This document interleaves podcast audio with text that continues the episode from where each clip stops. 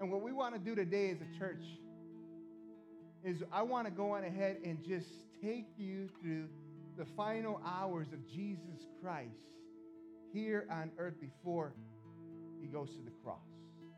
So if you would allow me to, I would like to go on ahead and, and take you on a journey.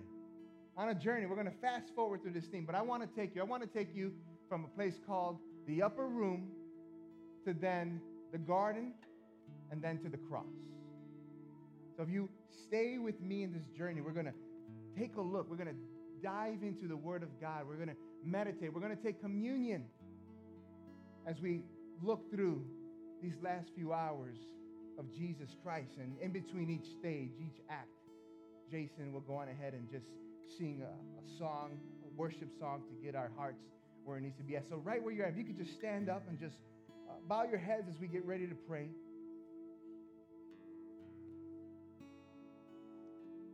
Father God, we come before you this evening, this Good Friday, in which we remember what you did for us, God. Lord, we thank you that we can be gathered here today, Lord. Churches all over the city, the state, this, this country, the world, Father God, getting together under one roof, Father God, and just remembering what it is that you did, Lord.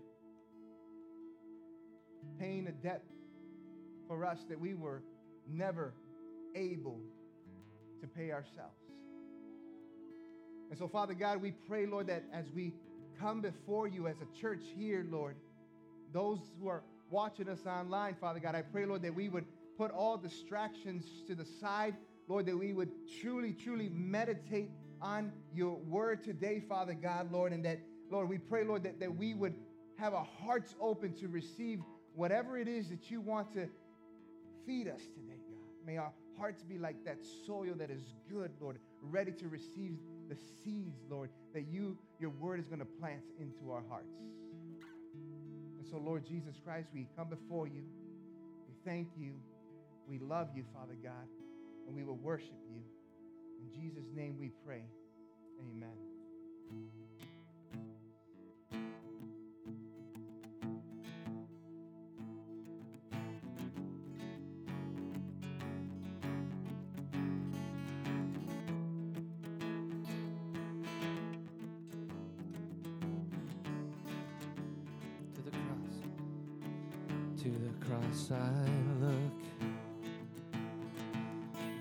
To the cross I cling. Of its suffering I do drink, of its work I do sing. And on it my Savior, both bruised and crushed show that God is love God is just.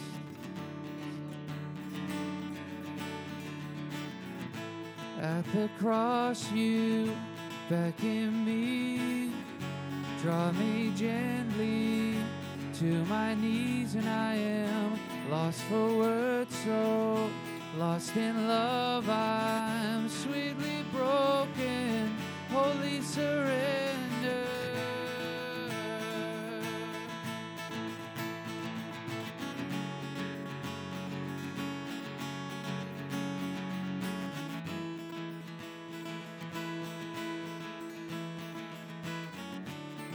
Priceless gift. What a priceless gift. Undeserved life have I been given through Christ crucified. You called me out of death. You called me into life.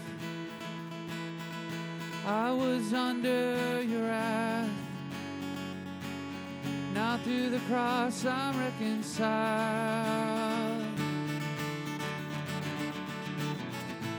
At the cross you beckon me, draw me gently to my knees, and I am lost for words, so Lost in love, I'm sweetly broken,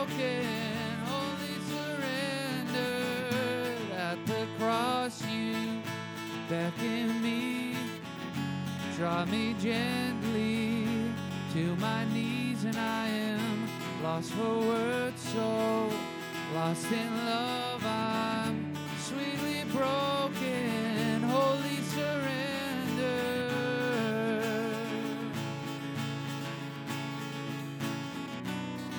I'm in awe of the cross, I must confess.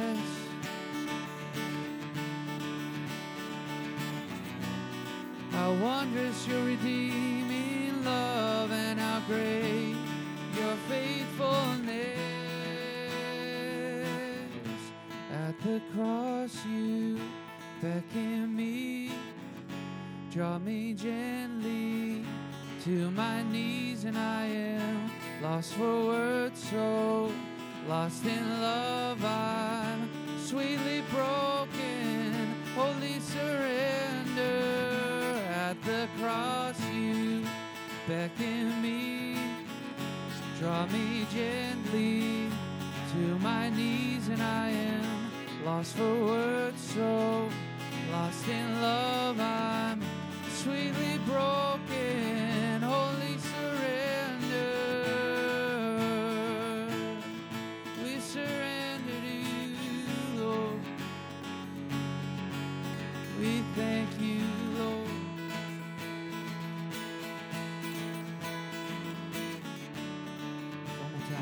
cross.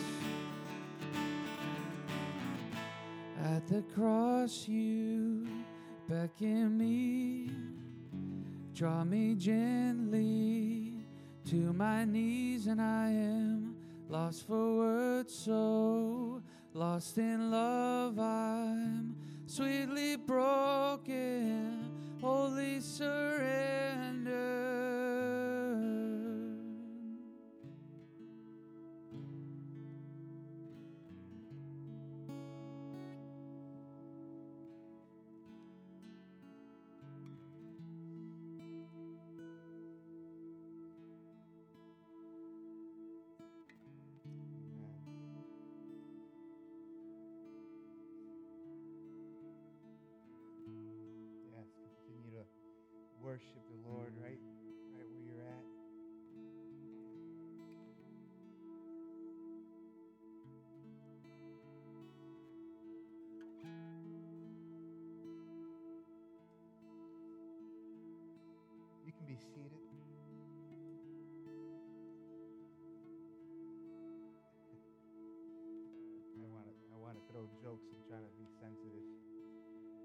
Going to do like the Catholic Church today. You're going to be a lot of standing up and sitting down. Just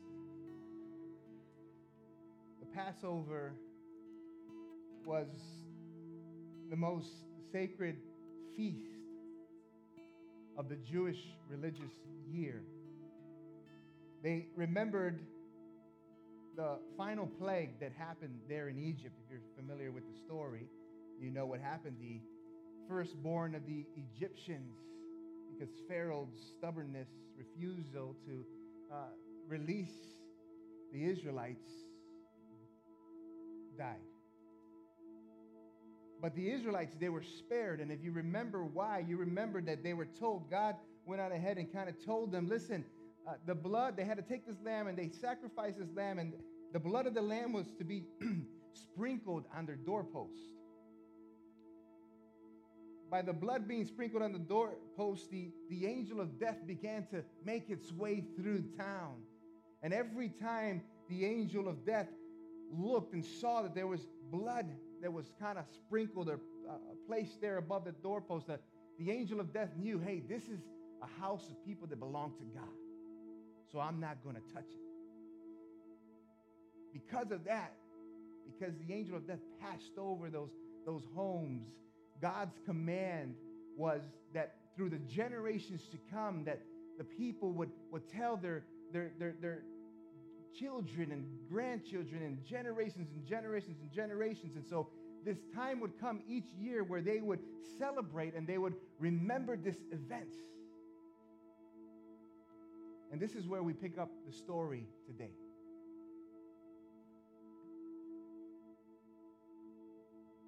We're going to be focusing in the area that's called the upper room at this moment. You see, Jesus and his disciples now are having a conversation. It is the day of, of the Passover where they're, they're going to have that meal and they're trying to figure out, all right, where is it that we're going to have this meal? Jesus tells some of his disciples, well, you know what? Go ahead and, and, and find a spot. This would be the last meal that they would actually have together before the crucifixion Jesus Christ. This meal is known by many as the Last Supper. We see pictures, paintings of it. And so before we dive into this passage and we find ourselves in that upper room, I want you to be focused in this upper room. If you're online and you're watching us, then we're going to take communion in a little bit. So if you want to join us, go into your kitchen, grab some bread, some juice, whatever it is, and, and let's partake in this together. If you're here and you uh, should have received the communion cup, if you didn't, we do have some in the back. I just want you to begin to prepare for that before we begin. But let me take you to the book of Luke, chapter 22, verse 17. If you have your Bibles, you can open them up, uh, or we'll have them up on the screen. And we, we see this conversation that is beginning to take place. Verse 14, actually, of Luke chapter 22 says, When the hour came, Jesus and his apostles reclined at the table, and he said to them, I have eagerly desired to eat this Passover with you before I suffer. For I tell you, I will not eat it again until it finds fulfillment in the kingdom of God. After taking the cup, he gave thanks and he said, Take this and divide it among you. He's taking the bread right there in front of him. He's breaking it in pieces and he's saying, Take this bread and divide it among you. For I tell you, I will not drink again from the fruit of the vine until the kingdom of God comes. And he took bread, he gave thanks, and he broke it, and he gave it to them, saying, This is my body given for you. Do this in remembrance of me. This is where we get the Holy Communion, of where we take it together as a church. At this moment, Jesus is displaying what we call at the, the Holy Communion today.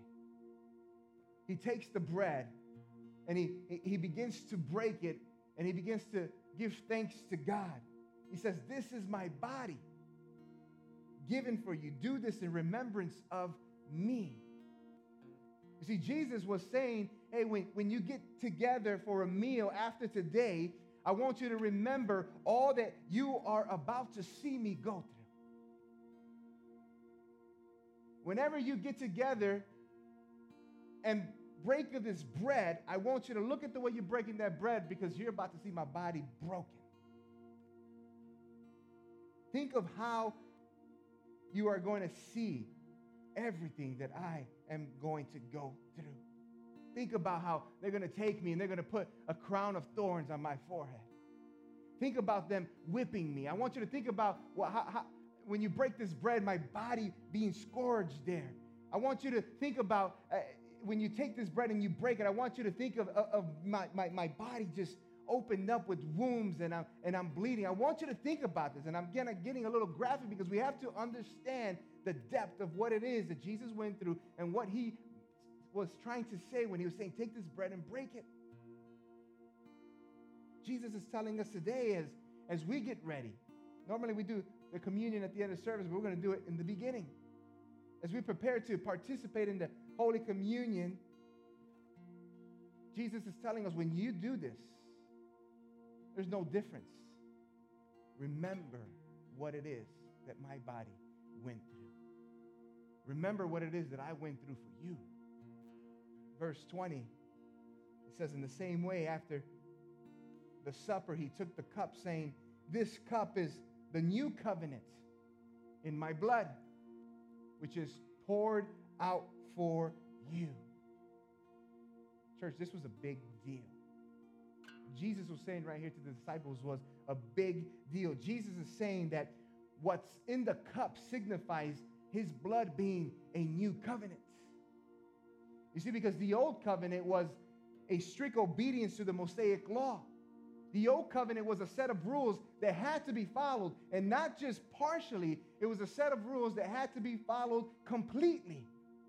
We talked about that last few weeks. Because the law said that without the shedding of blood, there was no forgiveness of sin. You see, at that time, they had to do daily sacrifices in order to atone for the sins of the people. You see, that was the old law.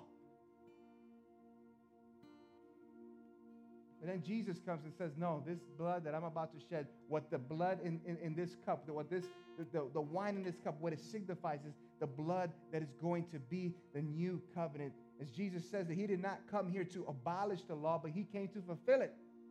He says, I have come now. That you, there had to be an animal had to be sacrificed for the atonement of your sins. I'm about to be sacrificed, and this atonement that is about to happen is going to happen for you once and for all. The shedding of my blood will pay the price for the old that the old law required, and now my blood will signify this new covenant. So when Jesus says, Drink of this cup, Jesus is telling his disciples what he's telling us today, here, on this Good Friday. Every time that we do this, he's telling us to, to, to, to remember this new covenant. The under, that under this new law, we would be given the opportunity, church, the opportunity to receive salvation as a free gift.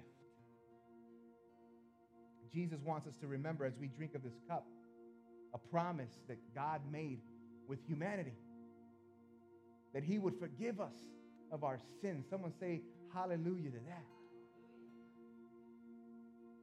And that He would restore fellowship with those whose hearts are turned towards him. You see, this is what Jesus wanted to make sure that we would remember. And so, would you do that with me today? As we get ready, you can grab your cups. Would you remember the sacrifice of what Jesus encountered? As we get ready, as you take of this bread, there's really no ripping of this wafer, but what you can do is when you bite on it, I want you to think of the body of Christ being crushed. Crushed for you. Crushed for our sins. Crushed for our shortcomings.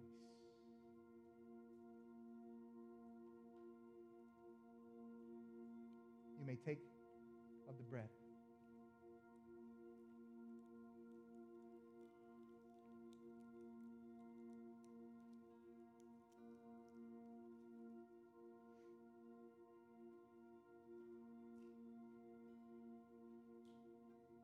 And now, as you have the cup here in your hands, as you get ready to drink of this cup, remember, as Jesus says, remember that is signified. The new covenant that is signified that by the blood that was shed on the cross, that we can now, if we open our hearts towards the Lord, we can now be righteous before the holy God before you take of this cup, just right where you're at, give thanks to God. Speak to Him right where you're at. Give thanks. Thank you, Jesus. Thank you, Jesus, for the sacrifice that you did for us. Thank you because we know it was not easy, and we're, we're going to get more in depth with that today. But we thank you. And we remember this meal that you had in the upper room with your disciples. And we take the call that you made to them. And we want to honor that today as we remember.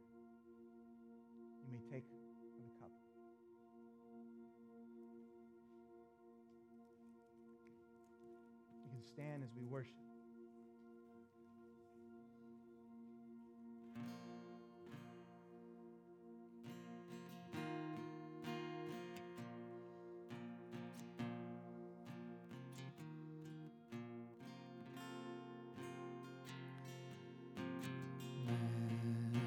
sorrows,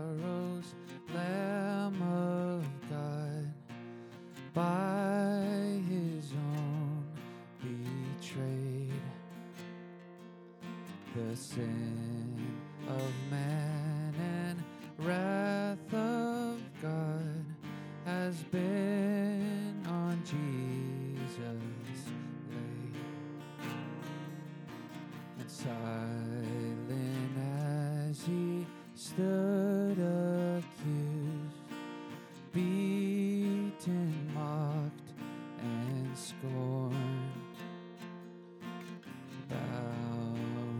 to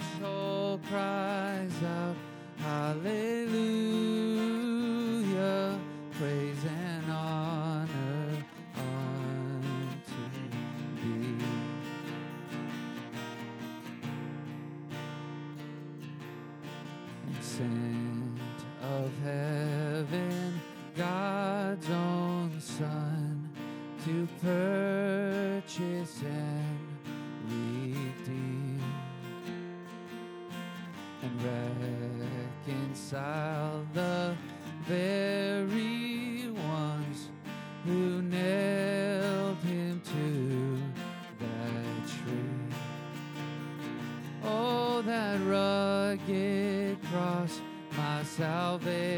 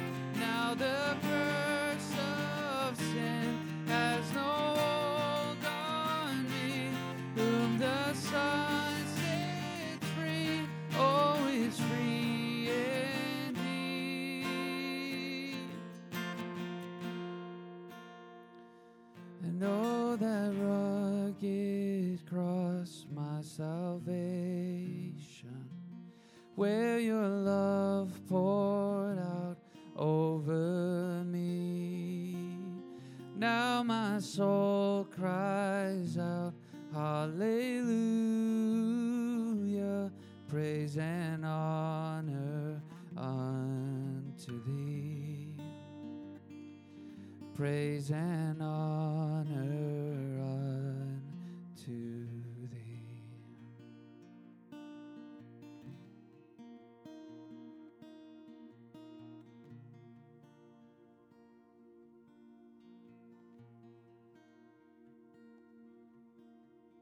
You may be seated. So once the supper was done, Jesus and the disciples, they're about to leave the upper room. Judas goes on ahead and heads out his own way. As you know the story, he would go on ahead and he would betray Jesus for 30 pieces of silver. And eventually, in a little while, Judas would go on ahead and lead the officials to where Jesus would be at. And then Jesus turns over and he looks at his other beloved, Peter, and he tells Peter, Hey, Peter, you know what? Before this night is over, you're going to betray me. Before this night is over, you're going to betray me not once, not twice, but, but three times. Now, I want you to imagine with me for a moment, since we're still here in this upper room, and I want us to just kind of focus in. Imagine with me for a moment the emotions that Jesus Christ must have been feeling at this moment.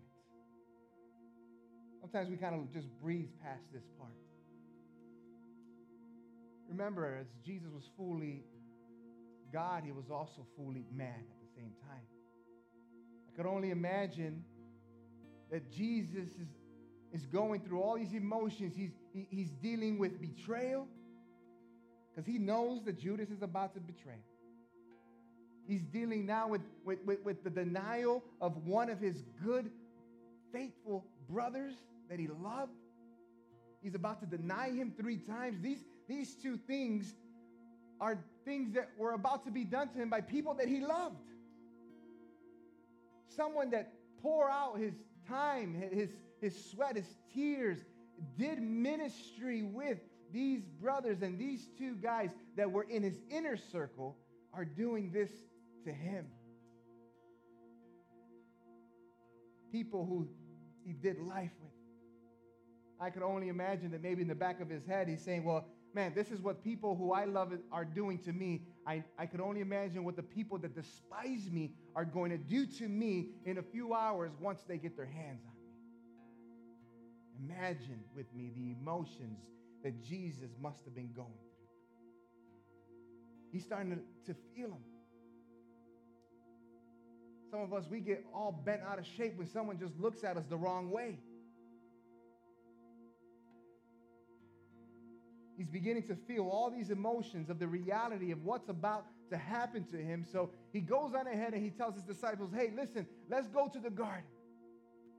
Let's go to the, to the garden of Gethsemane and, and, and because I need to go and be away for a little bit. He goes with his disciples and he tells them, hey, listen, wait right here for, for a moment, can you? Because I need to go speak to my Father. Wait right here with me for a little bit because I got to go speak to my daddy because I'm not feeling good right now. In Matthew chapter 26, verse 38, I take you to the garden. He tells his disciples this. Verse 26, chapter 26, verse 38. Then he said to them, My soul is overwhelmed. Everyone say overwhelmed. With sorrow to the point of death. Listen to this. My soul is overwhelmed with sorrow to the point of death. You hear these words? These are the words and the heart of your Savior at this very moment. Jesus Christ, his soul was crushed. He says, I've got to go speak to my dad. I've got to go speak to my father. And this is a great example for us because he showed us a, the, the example of what it is that we ought to do when we are overwhelmed. Because Jesus, knowing what's about to happen to him, could have ran. Jesus could have just gone out ahead and ran somewhere and just crippled up with fear. Jesus could have just said, Hey, it's going to happen to me anyways, so let me just stay here and let Judas get here with the, with the Roman officials and let them take me. Jesus could have been letting his disciples have it. Man, I poured three years of my life into you guys, and this is how you repay me? But he doesn't do that. He doesn't do any of these things. The Bible says he went to speak to his Father. He went to pray. It just makes me think of a question. As we are remembering this time in the life of Jesus, what do you do when you are overwhelmed? What do we do when we're overwhelmed? When life is hectic? When life is going crazy? When it seems like there's one storm after another? What do we do? Do we, do we turn to drugs, some of us? Because maybe that'll take the, that'll take the edge off. Do we go on ahead and, and, and turn to alcohol because at least for a little bit, you know, we'll forget about everything? Do we go on ahead and say, man, I need to clear my mind, so let me go on ahead and binge watch the newest show because at least my mind will be apart from my problems? Do we go on ahead and say, man, life is so crazy right now, so let me go on ahead and indulge in this adulterous relationship? Let me go on ahead and indulge in fornication. What is it that you do when you are overwhelmed? Because Jesus went to be with his Father. And that's a beautiful example of what we need to do. When we're overwhelmed, sometimes the last thing we think about is going to the Father. We're trying to figure out how do we get out of this mess? We need to run to our Heavenly Father. Go to Jesus in our mess when we're overwhelmed and just pour out our heart to Him, just the way we're about to see Jesus pour His heart out to the Father. I know some of you here today, your spirit may be grieved. You might be watching us online. Your spirit may be grieved. Your spirit may be crushed for one reason or another, and you're just overwhelmed. Let's look at verse 39. Going a little farther, he fell with his face to the ground and he prayed. My father, if it is possible, may this cup be taken from me. Yet not as I will, but as you will. You see this? With all the grief in his heart, he goes to God. And what does he do? He has an honest conversation. Listen, don't be afraid to have an honest conversation with God because you're not going to tell him something he doesn't already know. If anything, you being honest is really more therapy for you because you're just kind of letting it out. He has a conversation with God just like he wants you to have with him today. And he says, he says, Father, if it is possible, may this cup be taken from me. I, am assuming that you guys uh, know really what this is, but if you're watching us online or if you're sitting here, maybe you don't know. What, what was this cup? What was this cup that Jesus was talking about? The cup that Jesus was referring to is the suffering that he was about to endure. It's as if Jesus was being handed a cup that was filled with bitterness and all the expectations to go on ahead and drink it all. And so he petitions to his father Father, may this cup be taken from me. Some of us say, man, but if he was Jesus, if he was God, why is he saying, God, take, you know, take this from me? Look, he's fully God and fully human at this point. He expresses, if we're looking at this, if we're being honest, he expresses the natural human desire to do what? To avoid pain and suffering. Who here wants to feel pain and suffering? If I told you in about 20 minutes you're going to feel pain and suffering, you would tell me, well, what do I got to do or what's going to happen so that I could avoid it? Though his human nature still perfect, he still struggled to accept the torture and the shame that awaited him at that moment. In praying, let this cup pass from me, Jesus was battling the flesh and his desires for self preservation and, and for comfort. And just like Jesus, church, we pray to God for him to answer our prayers. We pray sometimes, hey, God, you know, let your will be done in my life. God, please answer this prayer. God, please help me do this. God, help me accomplish this. But please, uh, you know, if you're going to do the will thing, your will thing, can you please allow it to be with as little, the smallest amount of pain as possible? If you're going to break me, can you just kind of like just maybe take a little chip off me, not break me completely? Jesus knows what this means for me. The struggle was intense. Jesus knew what was to come. The agony was not going to just be physical, but it was going to be emotional and it was also going to be spiritual. Jesus knew that as he prayed that prayer for the cup to pass him, he knows deep down in his heart what God's will was.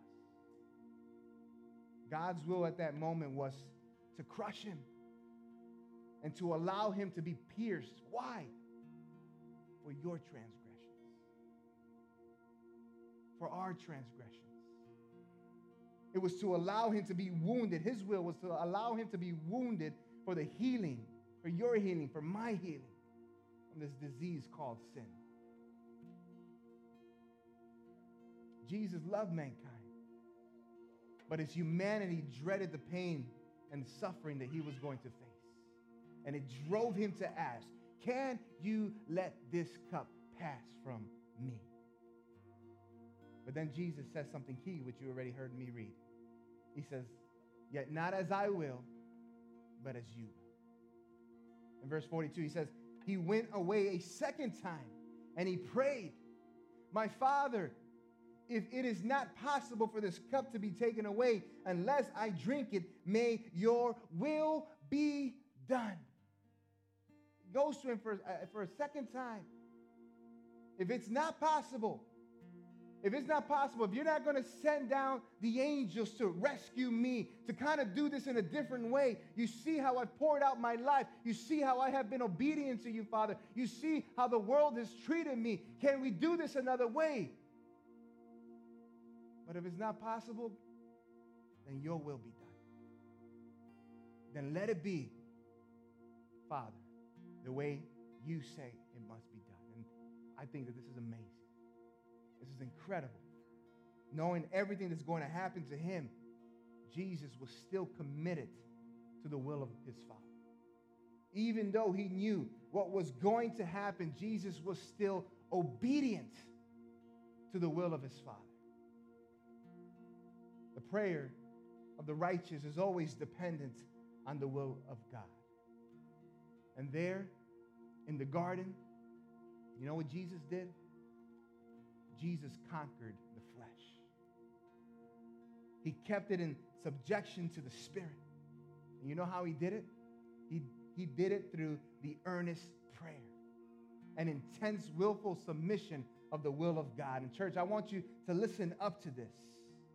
It's good to know that when we face trials, that's why I always say, man, Jesus is my role model. You know, in the beginning, before I got into really knowing him. You know, it was Jordan and all eh, whatever else that we saw as kids. But the more and more I knew about Jesus and what he did, he didn't come to be served. He came to serve all these things that just made me just adore him even more. And he shows us here that when we face trials ourselves, Jesus knows what it's like. When we're hurting and overwhelmed, Jesus knows what it's like. Jesus knows what it's like to want God's will, he also knows what it's like to not want. He knows what it's like to act out of love and yet dread the hurt that often results when you lay your heart out, out, out, out there on the line. A lot of us, we don't, we don't want to, we're careful with how we love because we don't want to get hurt. It's happened to all of us. We've been hurt. We've given. We've supported. We've given the shirts off our back and only to sometimes just be mistreated by the same people that we've shown that to. He knows what it's like to desire righteousness and obedience even when the flesh is fighting against it. And this conflict is it's not sinful, it's human. Our Savior was fully human, and in order for him to become a merciful and faithful high priest, as the Bible showed, in, in service of God, he went through what he had to go through. And I believe, church, as I look at this and as I meditate and as I read this and pray through this, I believe that there is a bridge in each and every single one of our hearts that has to be crossed. There's a bridge in each and every single one of your hearts that has to be crossed. And you know what? Let me explain to you. On one side of that bridge is your will on one side of that bridge is your will. All that you want, all that you desire. The finances that you want, the, the homes that you want, the cars that you want, vacations that you want. All these things that you want, all these things that you desire, your two year plan, your three year plan, your five year plan, all of these things are on that side of the bridge under your will. And on the other side of that bridge is the will of God. And in order to cross that bridge, church, in order to cross that bridge from your will to His will, and something has got to motivate. Something has to push you. Something has to push you to say, God, not my will, but your will be done in my life. Because I've been hanging on this side of the bridge far too long. And it's only got me tired. It's got me exhausted. It's got me overworked. It's gotten me short tempered. I believe that there's an honest conversation that you need to have with Jesus Christ today. Right as we get ready to sing this next worship song, I want you to, when you stand up and you close your eyes, I want you to just meditate on that bridge.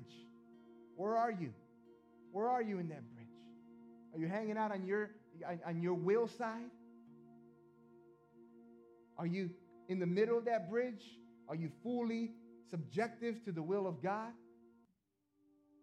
I want you to ask God to allow you to analyze your heart, and I want you to check your heart out at, or check your will out at the door. And I want you to begin to move forward towards the will of God. I want you to go on ahead and ask God, God, forgive me for putting all of these things above your will. You can stand up where you're, right where you're at. Just close your eyes right there before Jason starts. If you need to go before God, you say, God, forgive me for putting my wants and desires above your will. Then do it. Do it.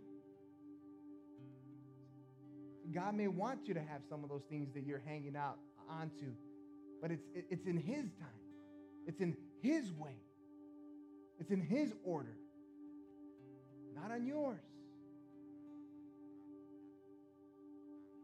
What is it going to take for you? For Jesus, it took sacrificing His life. So go before God right there and begin to meditate, speak to Him or check my heart. Where am I? If I got to seek forgiveness, forgive me. If I'm already crossing that bridge and I'm already towards the will of the Father, God, give me the strength that I need to remain in your will. And even though things are not easy, even though things are difficult, even though the finances are tight, even though relationships may not be as good, but Father, I am trying to remain in your will. Give me the strength to do so. Begin to have the conversation.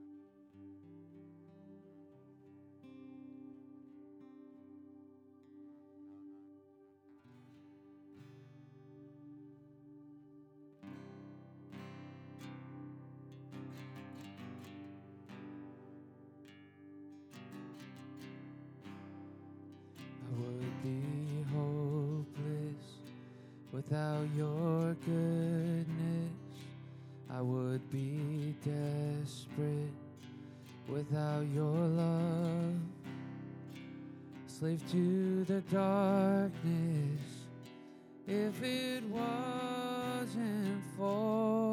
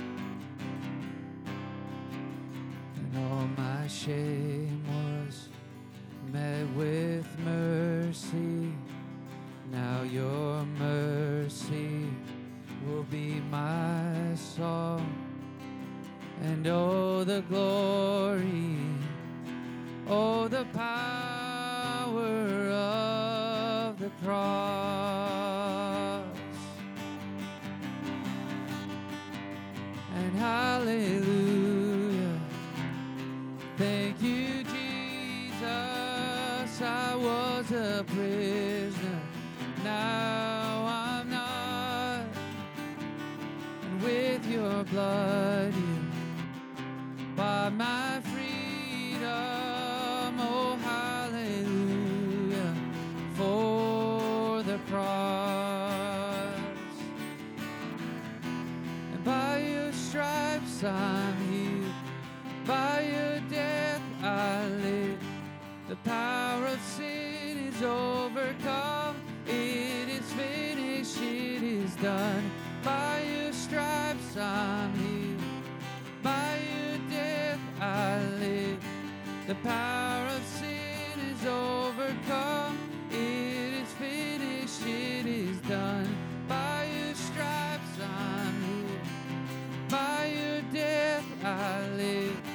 The power of sin is overcome. It is finished. It is done. By your stripes I'm healed. By your death I live. The power of sin is overcome. It is finished. Hallelujah. Thank you, Jesus. I was a prisoner. Now With your blood, you my freedom. Oh, hallelujah. For the cross. Oh, hallelujah. For the cross.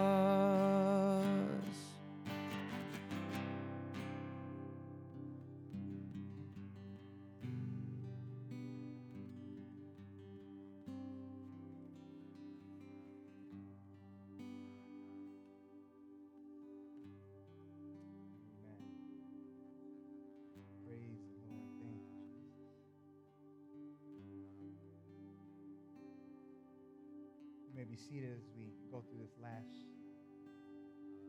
stage. After that prayer Jesus prays, Jesus would eventually be handed over to the officials. He would be betrayed. He would be tried and he would be sentenced to death by way of crucifixion. And in Mark chapter 15, we, we see a picture of what exactly happened next. And so now, if you would allow me to, let me take you from the garden to the cross.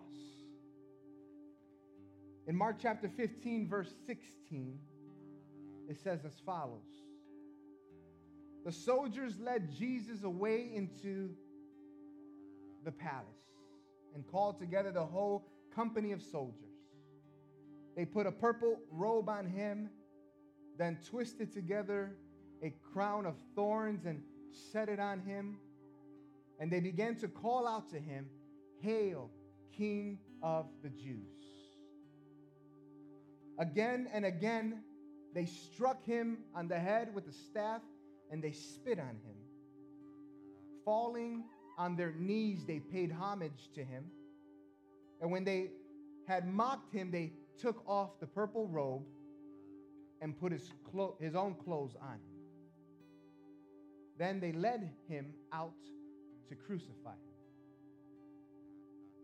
They brought Jesus to the place called Golgotha, which means the place of the skull. Then they offered him wine mixed with myrrh, but he didn't take it. And they crucified him, dividing up his clothes. They cast lots to see what each would get. It was nine in the morning when they crucified him.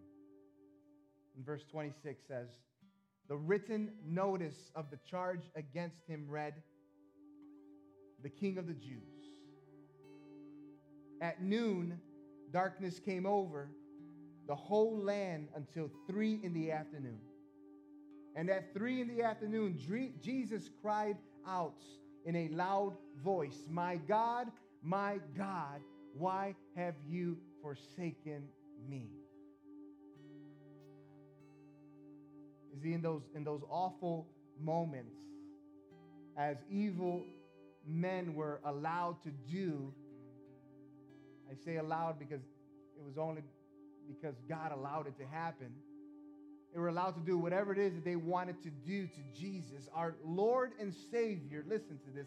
At his darkest, darkest moments, our Lord and Savior is beginning to express feelings of somewhat of abandonment.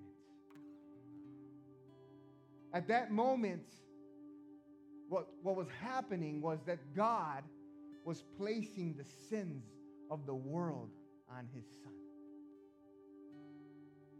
At that moment, God was placing the sins of the world, the sins that you would go through, the sins that were that, that, that people were struggling with. He's placing them on his son. You remember that the whole sacrificial lamb that, in which they would get and do this atonement of sins. Jesus, for a moment, felt the desolation of being unconscious, of, the, uh, of being unconscious of his father's presence. It was at that time in which his father, God, made him who had no sin to be sin for you and for me, so that in him we may become the righteousness of God. At that moment, See, our God is a holy God. Our God is a perfect God. And at that moment, the sin is placed on him. The sin was the separation, the separation from God. So for that moment, Jesus is feeling that, wait a minute, what I've been feeling for, for, for my time, my whole existence here, I've been feeling this connection to you. And right now, I am not feeling that. Through the sacrifice of Jesus on the cross, though, beautiful thing, the thing that ought to have us rejoicing is that now we would be made righteous. Because the shedding of blood had to happen. Once and for all, this was the price that he had to pay to redeem his church. Sin goes on him. He dies, the blood sheds, and now we have the forgiveness of sins that for ever, ever we have. All who would believe in him, he paid it all on the cross.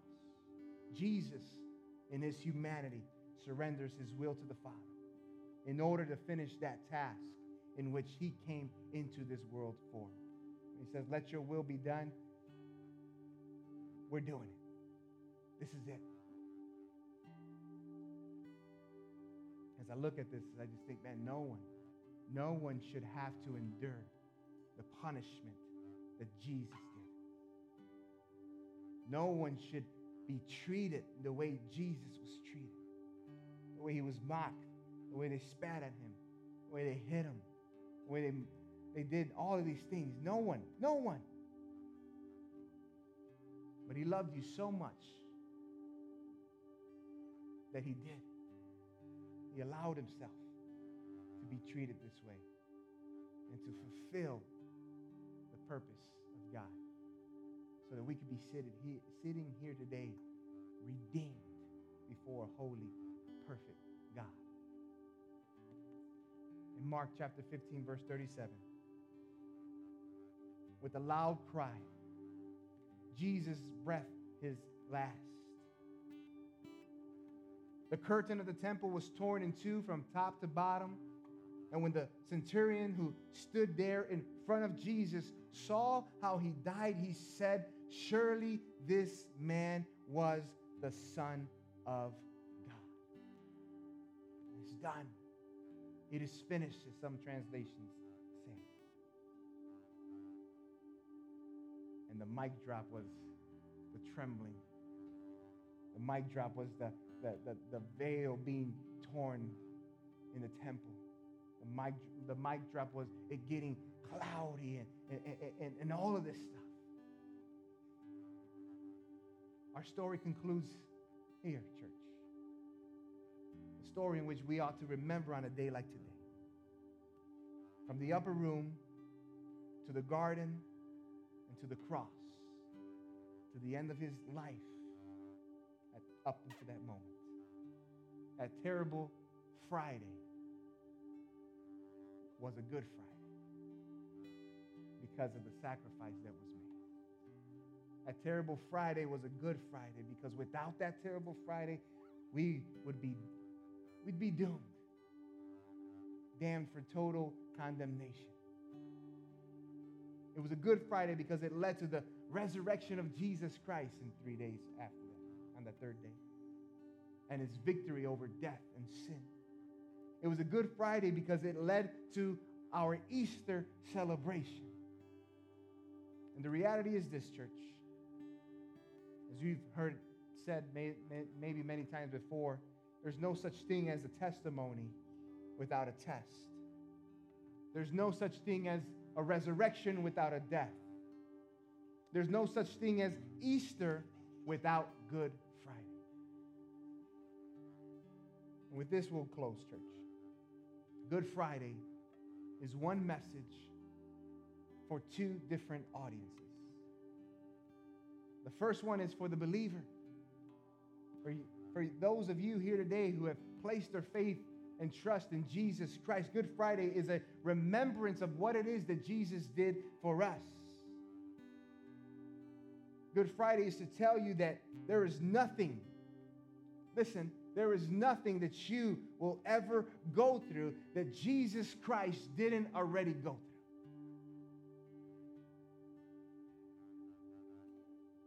There's no pain that you are going through or will go through that Jesus didn't go through.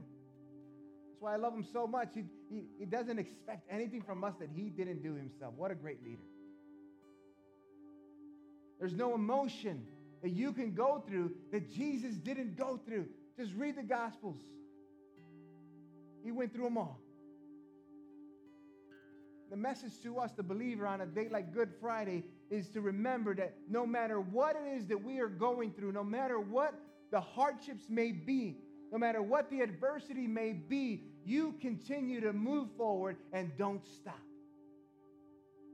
Continue to place your faith in Jesus Christ.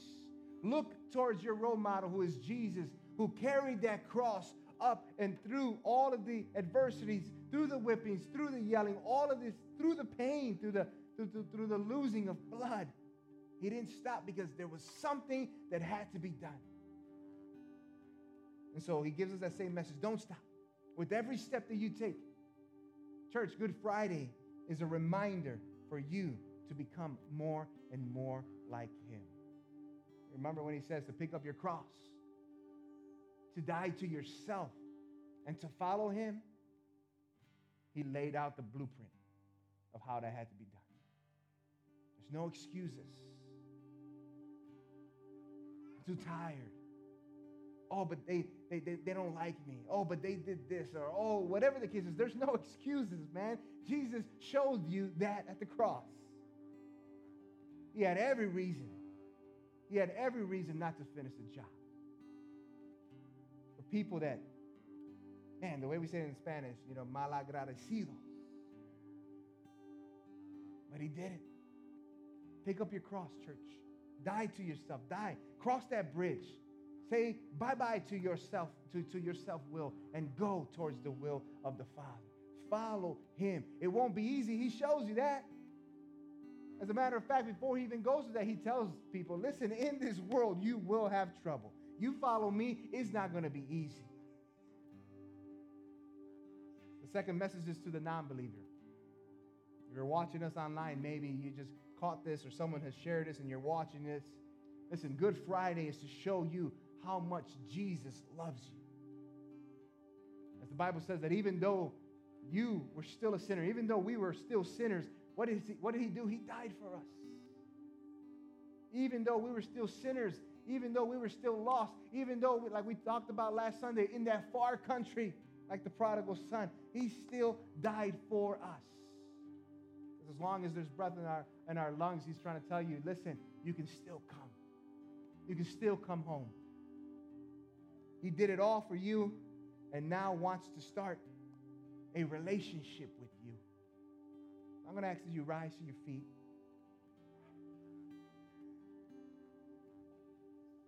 Just close your eyes and meditate as we get ready to close here today on this Good Friday.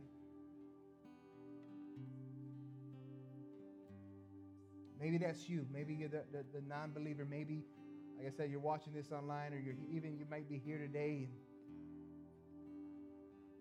and, and just be just know that Christ loves you. That before you knew him, he knew you.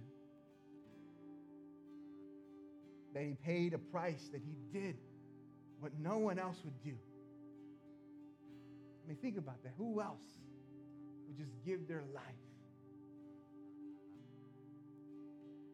for someone that they don't know? But he knows you. He knows your name. He knows every hair that's in your forehead. He's known you since before you were even uh, woven together in your mother's womb. He's had a plan for you.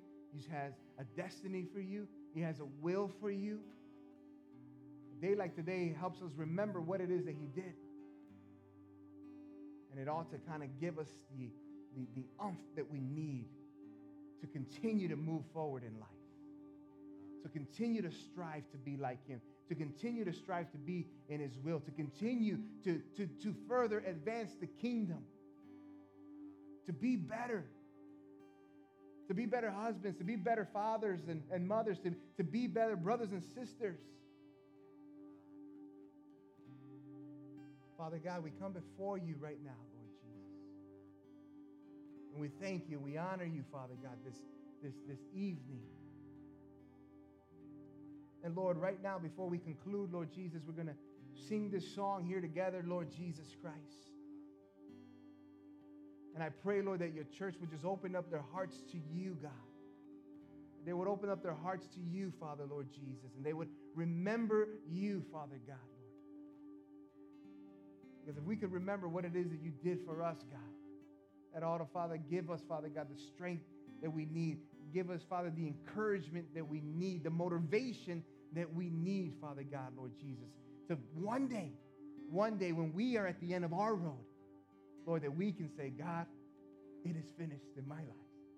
What you called for me to do, the will that you gave me to do, it is done.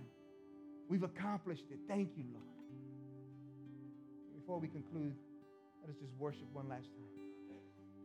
And feel free, listen, the altar is open if you want to come up and worship the Lord. If you want to come to the altar and, and, and speak to God, it's open. You can do whatever it is that you like to do at this moment. Are you hurting and broken within? Overwhelmed by the weight of your sin? Jesus is calling.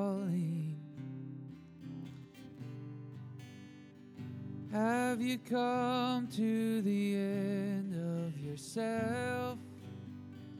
Do you thirst for a drink from the well?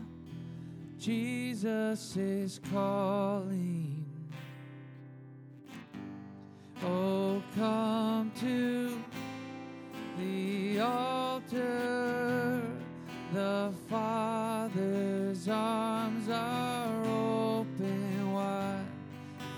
Forgiveness was bought with the precious blood of Jesus Christ.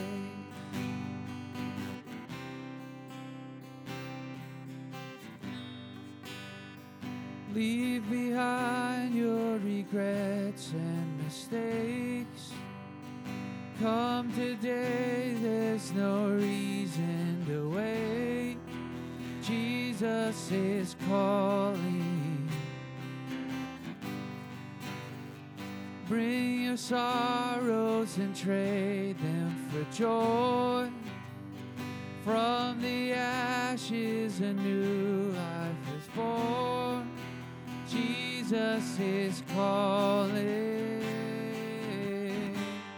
Oh, come to the altar. The Father's arms are open wide. Forgiveness was bought with the precious blood of Jesus Christ. And oh,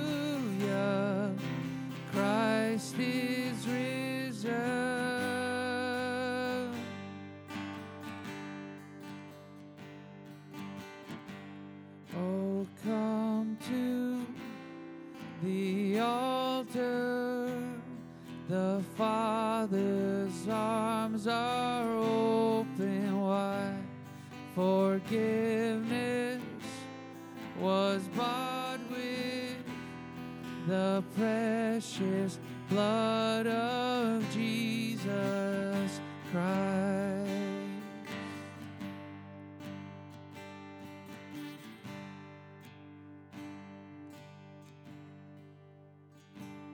Father, we come before you and we just once again thank you. Thank you, Father, for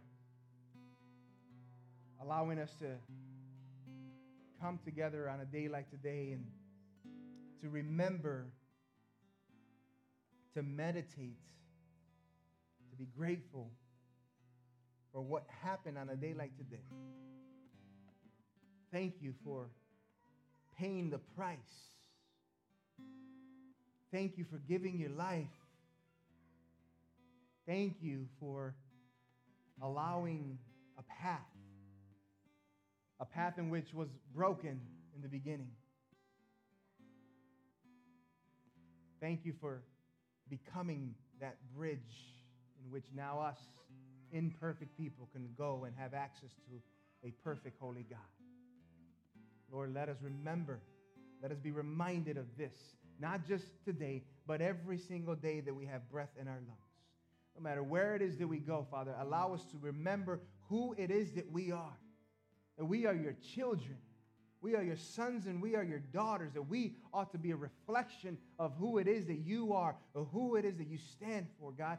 Let us be reminded, as Jesus told us, to be the light of this world, to be the salt of this earth. Lord, you did not call us to blend in, but you've called us to stand out, Father God. May we do that with your strength and with the power of the Holy Spirit. Father, as we get ready to dismiss today, I pray for traveling mercy for each and every person. Lord, that you would be with us and allow us to get home safely, Lord, until we can return again, Father God, on Sunday to celebrate your resurrection.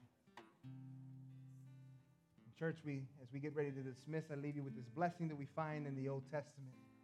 May the Lord bless you. May the Lord keep you. May the Lord shine his face upon you all. May the Lord be gracious unto you. And may the Lord give you all peace. In Jesus' holy, mighty name, the church of God says, Amen. Amen and amen. God bless you, church. We'll see you next week. Grab some invitation cards out. Invite some people to Easter Sunday. And don't forget, come early if you want to have some coffee and pastries, or you can't guarantee they'll be here too long.